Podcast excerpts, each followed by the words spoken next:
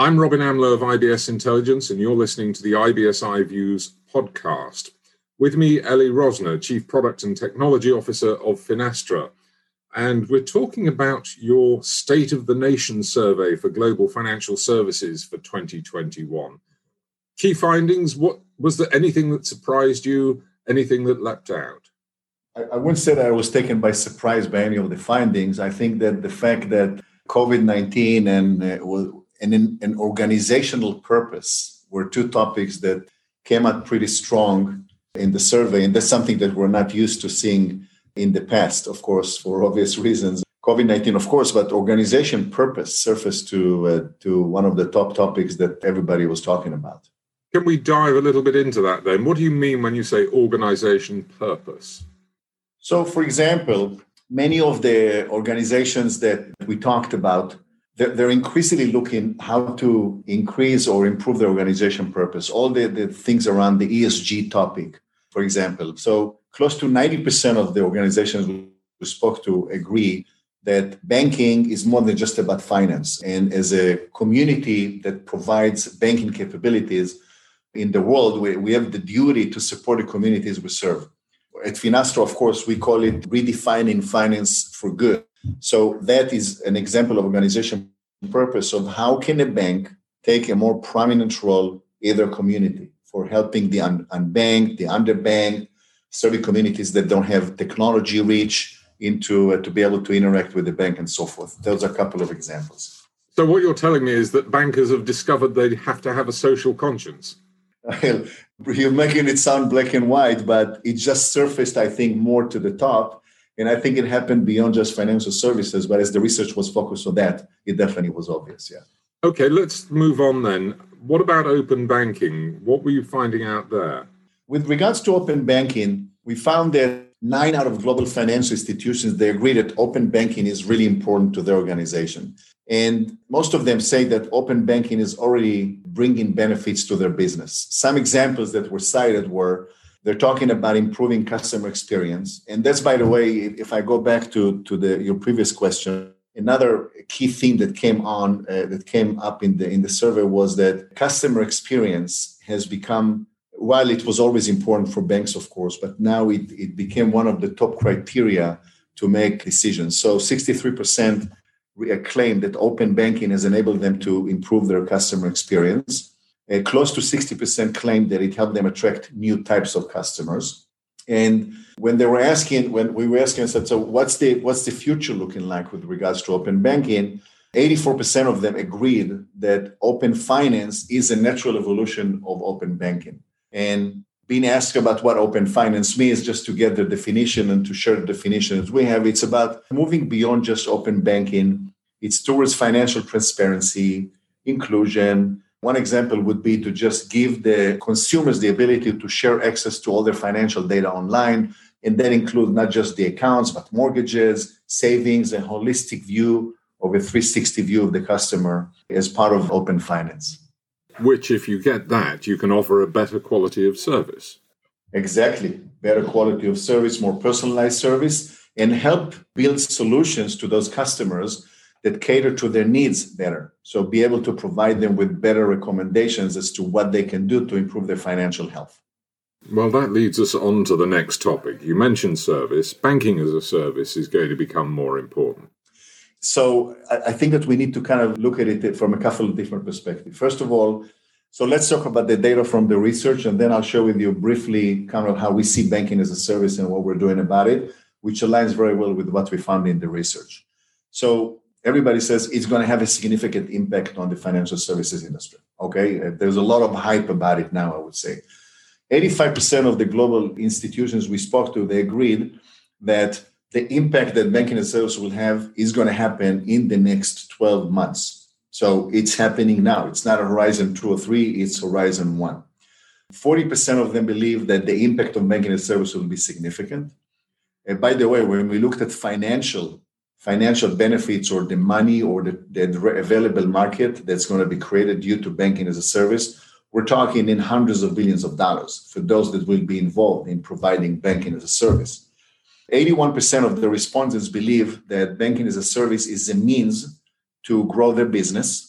to quick to go to market faster and streamline operations. So it's internal benefits as well as external benefits as well. So when we talk about banking as a service, just to make sure we're all on the same page, and the way that we define it, just like anything else as a service, it's the provision of a complete banking processes configured to be provided as a service. And there's always a layer. If you look at it, the architecture that we refer to for banking as a service always includes three layers. The bottom layer is a regulated entity, a bank. In the middle, there could be a marketplace or a platform that provides financial capabilities to the top layer, who are the consumers of those services. And those can be other banks, could be co- consumers, it could be corporations. And this is where we go from talking about banking as a service to what it enables us to do, going back to the consumer, to the customer engagement. Because banking as a service enables you to deliver embedded finance Embedded finance is simply embedding financial capabilities in a customer journey. Example, simplest example would be you go to a travel site, you book a trip, you can't pay for the whole trip at once. An account is created for you automatically. You bring in even a loan. You're breaking the payments into, into pieces. So that's just one example of embedded finance. One last point. It shows that the market broadly anticipate banking as a service as a growth area we found that Asia, in this case, is anticipating a greater impact than their counterparts in US and Europe. This obviously is a significant potential spend on behalf of financial institutions in the next couple of years, isn't it? Absolutely. They're, uh, they're go, as they go through the budgeting cycle, they're absolutely putting money, allocating money aside for banking as a service. I mean, if you just take a step back, Robin, banking as a service is enabling banks to take cost centers and make them into profit centers. They're taking the same concept like Uber and Airbnb and other platform business models came about is to optimize the usage of underutilized assets. They've invested billions in building infrastructure that much of the time is sitting idle or can be used or the, the, the growth that it needs, the investment it needs to be able to serve much more, many more customers of that service is minimal. And hence they say we have to leverage it better. So this is all about the allocation of resources by the bank to the most potentially profitable area. That's right. And, and, and resources that were used internally, financial capabilities that the bank was using internally, are now being looked as hey, it's a product. I have internal users, but I can have external users as well.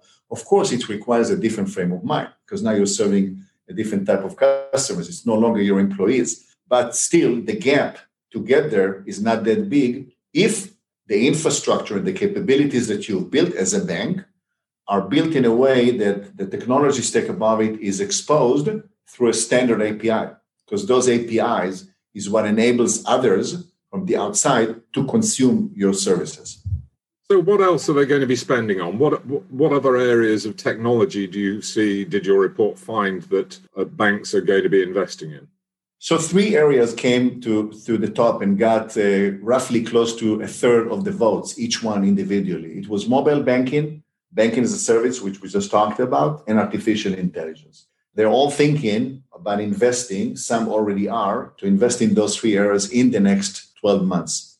When we looked more specifically at the Asian markets, and lately the Asian markets have become at the forefront of technological innovation. So, for example, just some numbers to throw at you. The, the UAE at 44%, Hong Kong at 42%, they lead the way when, when it comes to their interest in mobile banking.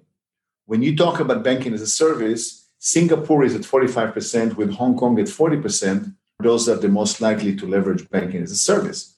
And if you talk about artificial intelligence, the UAE is at 51% to improve their usage and deploy artificial intelligence capabilities. And if you think about it for a second, they're doing that. One of the key, the things that enable them in those geographies to, to deliver such solutions is because they have better control over the data. They have better access to data. It, the, the restrictions that upon them are less than they are in other geographies. It's about the regulatory framework. What areas yes. specifically of, of artificial intelligence? That's that's a catch-all where is the investment going to be going? What are they employing AI to do? So they're doing it in, I would say, two major categories. One is an outside in view, where they do it to improve the customer engagement. So it could be anything from looking at the usage patterns of us as consumers with credit cards or payments, understanding that they might lose us, we might be churn for them, and saying, look, customers in your with a profile similar to yours are using different types of financial products. So you have different credit cards, different debit cards, different interest rates, and so forth. So the recommendations for the customers to be able to retain them and to attract new customers because they're going to have a broader, a, richer set of financial capabilities to offer is one area. And the second one, the second category is all about improving internal operations. So anything that has to do with digitizing processes, driving internal efficiencies, they're starting to use AI more and more to drive those improvements. Those are the two areas.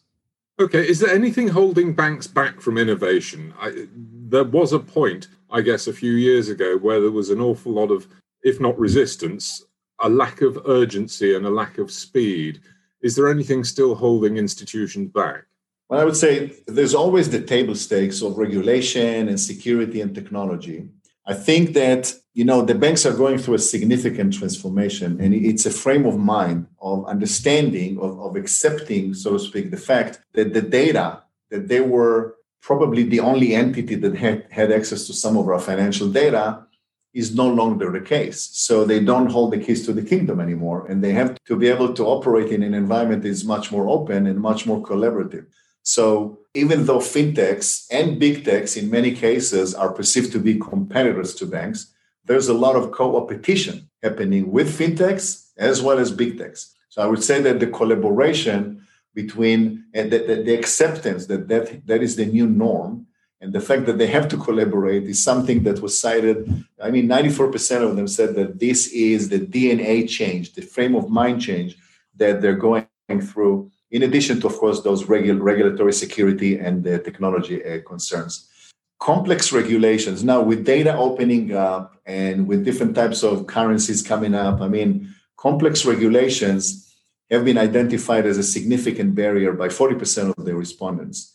Specific countries were cited it as the top barrier to progress was France with 47%, Singapore 45%, and Germany at 44%. Security again another table stakes type of a barrier.